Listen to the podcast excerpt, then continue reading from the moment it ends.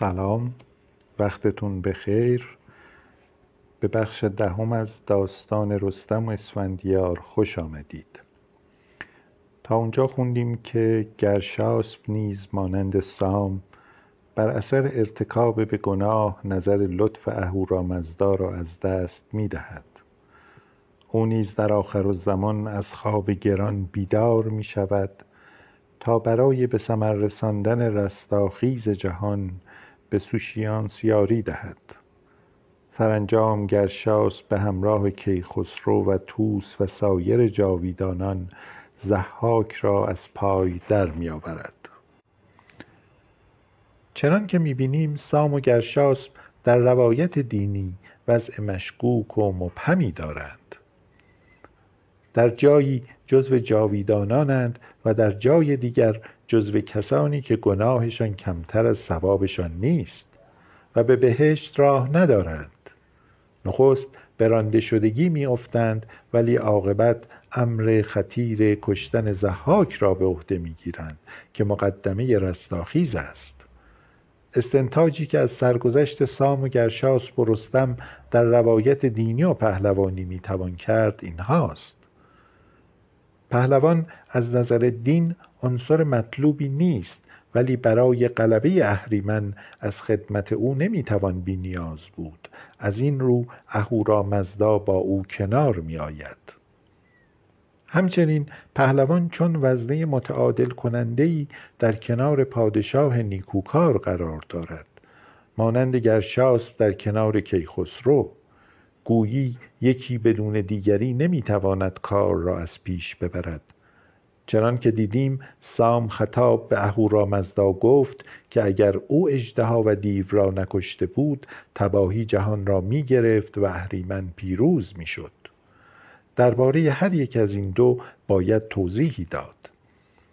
علت اصلی نامطلوب بودن پهلوان غرور و منیت اوست. از نظر خدایان باستان بدترین بندگان کبرداران و چون و چرا کنندگانند. همه کسانی که به خاکساری محض گردن ننهادند چه فرشته باشند چه پادشاه و چه پهلوان. اما پهلوان بدین جهت مغرور است که از نیروی جسمی و روحی و حیثیتی برتر از دیگران برخوردار است و بی آنکه پادشاه باشد هموزن پادشاه است. اشاره کردیم که خدمت پهلوان در برابر قدرت مستقر هیچگاه بی قید و شرط و بی چون و چرا نیست و علتش را پیوندی دانستیم که او با عامه مردم دارد. علت دیگرش را گمان می کنم در خصوصیت نسبی او باید جست. پهلوانان اولیه یا نسب ایزدی داشتند و یا برخوردار از فر پهلوانی بودند. که آن نیز بخشش ایزدی است و در هر حال نیروی مرموز برتر از نیروی انسانی با آنها بوده است. خصوصیت این نیرو آن بوده که گاهی از سلطه و نظارت خدایان خارج می شده و چه بسا که به صورت مزاحم در می آمده است.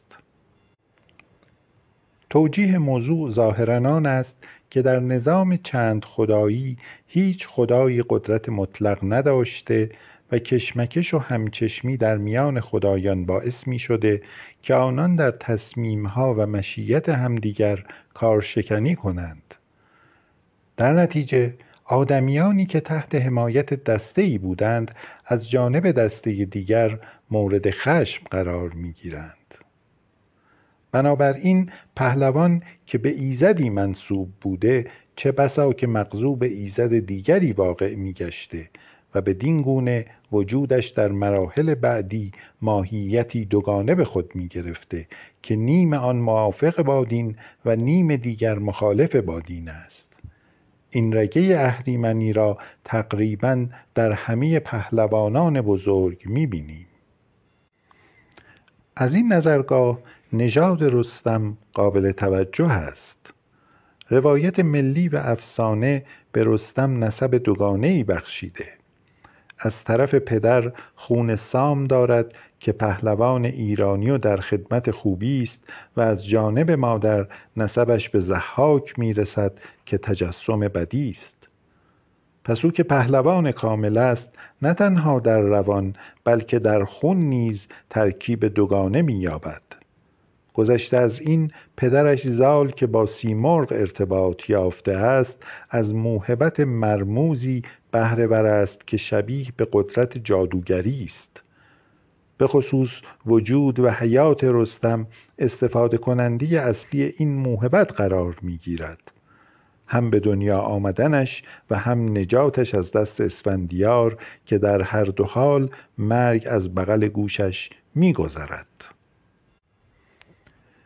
خود پشتیبانی سیمرغ از خانواده رستم موضوع را قدری قابل تأمل می کند سیمرغ چگونه موجودی است؟ گرچه در روایت های دینی و ملی از او به بدی یاد نشده نولد که او را مرغی از عالم اهریمنی می‌خواند و در هر حال او نیز مانند خود پهلوان نیکوکار مشروط است نه خالص. نه مرغ دولت است و نه مرغ دین. به طور کلی مرغان به سبب قدرت پروازی که دارند در کنایه واسطه بین ساکنان خاک و عالم بالا قرار گرفتهاند. سیمرغ نیز چنین وضعی دارد. هیئت عجیب الخلقی که تن مرغ دارد و گاهی صورت سگ و گاهی صورت انسان. و از آنجا که او را دارای آن هیئت دانستهاند قدری مشکوک می نماید در روایت ملی آشکارا جانب رستم را در مقابل اسفندیار می‌گیرد. اگر مرغ اهورایی بود و به زرتشت اعتقاد داشت با وسواسی که در حفظ شعائر این مذهب هست محال بود که راه کشتن شاهزاده دینداری چون اسفندیار را به رستم نشان دهد.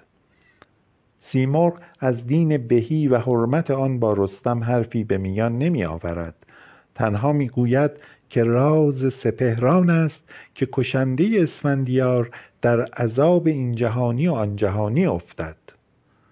امر دیگری که سردی رابطی سیمرغ را با دین زرتشت و خانواده گشتاسب تأیید می کند جنگ خیشاوندان او با اسفندیار در خانه چهارم است.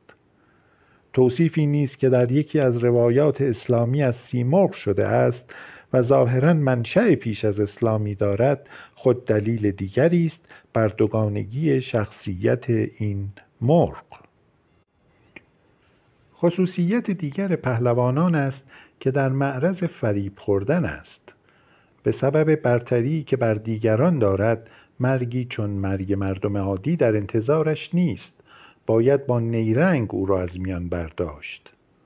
در وندیداد آمده است که گر شاسب از جادو فریب خورد و تحت تأثیر همین نفوذ جادویی بود که به آتش اهانت کرد و مورد غضب اهورامزدا قرار گرفت. البته تا زمانی که فر پهلوانی با پهلوان است از تأثیر سحر در امان است. از این رو رستم در خان چهارم بر نیرنگ زن جادوگر فائق می آید اما همین رستم سرانجام با فریب نابود می شود در نزد اقوام دیگر نیز مرگ پهلوانانی نظیر رستم با فریب حادث می گردد نحوه نابودی رستم باز می تواند کنایه‌ای باشد از خطری که در کمین فکر رستمی است. آنچه توانسته است مردم را از آزادی خود غافل کند نادانی و نیرنگ است. نادانی از خود و نیرنگ از دیگران. رستم با حیله به دست کسی که از خانواده خود او و برادر اوست کشته می شود. این دو حکم سرشت های دوگانه و معارضی پیدا می کنند در یک بدن.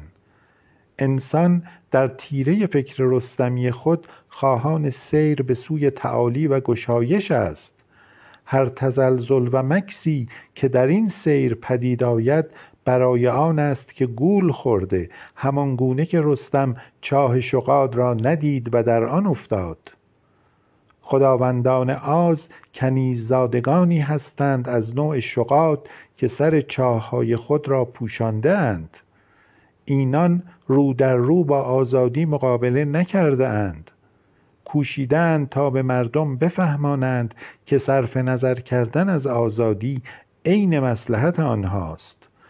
تاریخ نبرد بین ستمگر و ستمکش استعمارگر و استعمار زده و خلاصه بین تاریکی و روشنایی به تاریخ نیرنگ باز میگردد. شاید به همین سبب است که زحاک که تجسم نیروی شر است در اساطیر ایرانی موجود عجیب الخلقه است که دارای سه پوزه و سه کله و شش چشم است. این نماینده آز باید سه دهان داشته باشد که بیشتر از ظرفیت یک بدن بدرد و ببلعد و سه کله داشته باشد که بیش از محصول یک سر حیله بپرورد و شش چشم داشته باشد که شش جهت را ببیند و چیزی از رموز اسارت از چشمش پنهان نماند. دجال نیست که تا حدی معادل سامی زحاک است بر نیروی فریب متکی است. هر موی خرش سازی می نوازد و سرگینش خرماست. او هم شکل عجیبی دارد. یک چشم سرخرو با موهایی زنگی. و به سبب عجایب بسیار که با او هست بسیاری به او میگروند و ریاکارها و رجاله ها جزو ملتزمین رکاب اویند.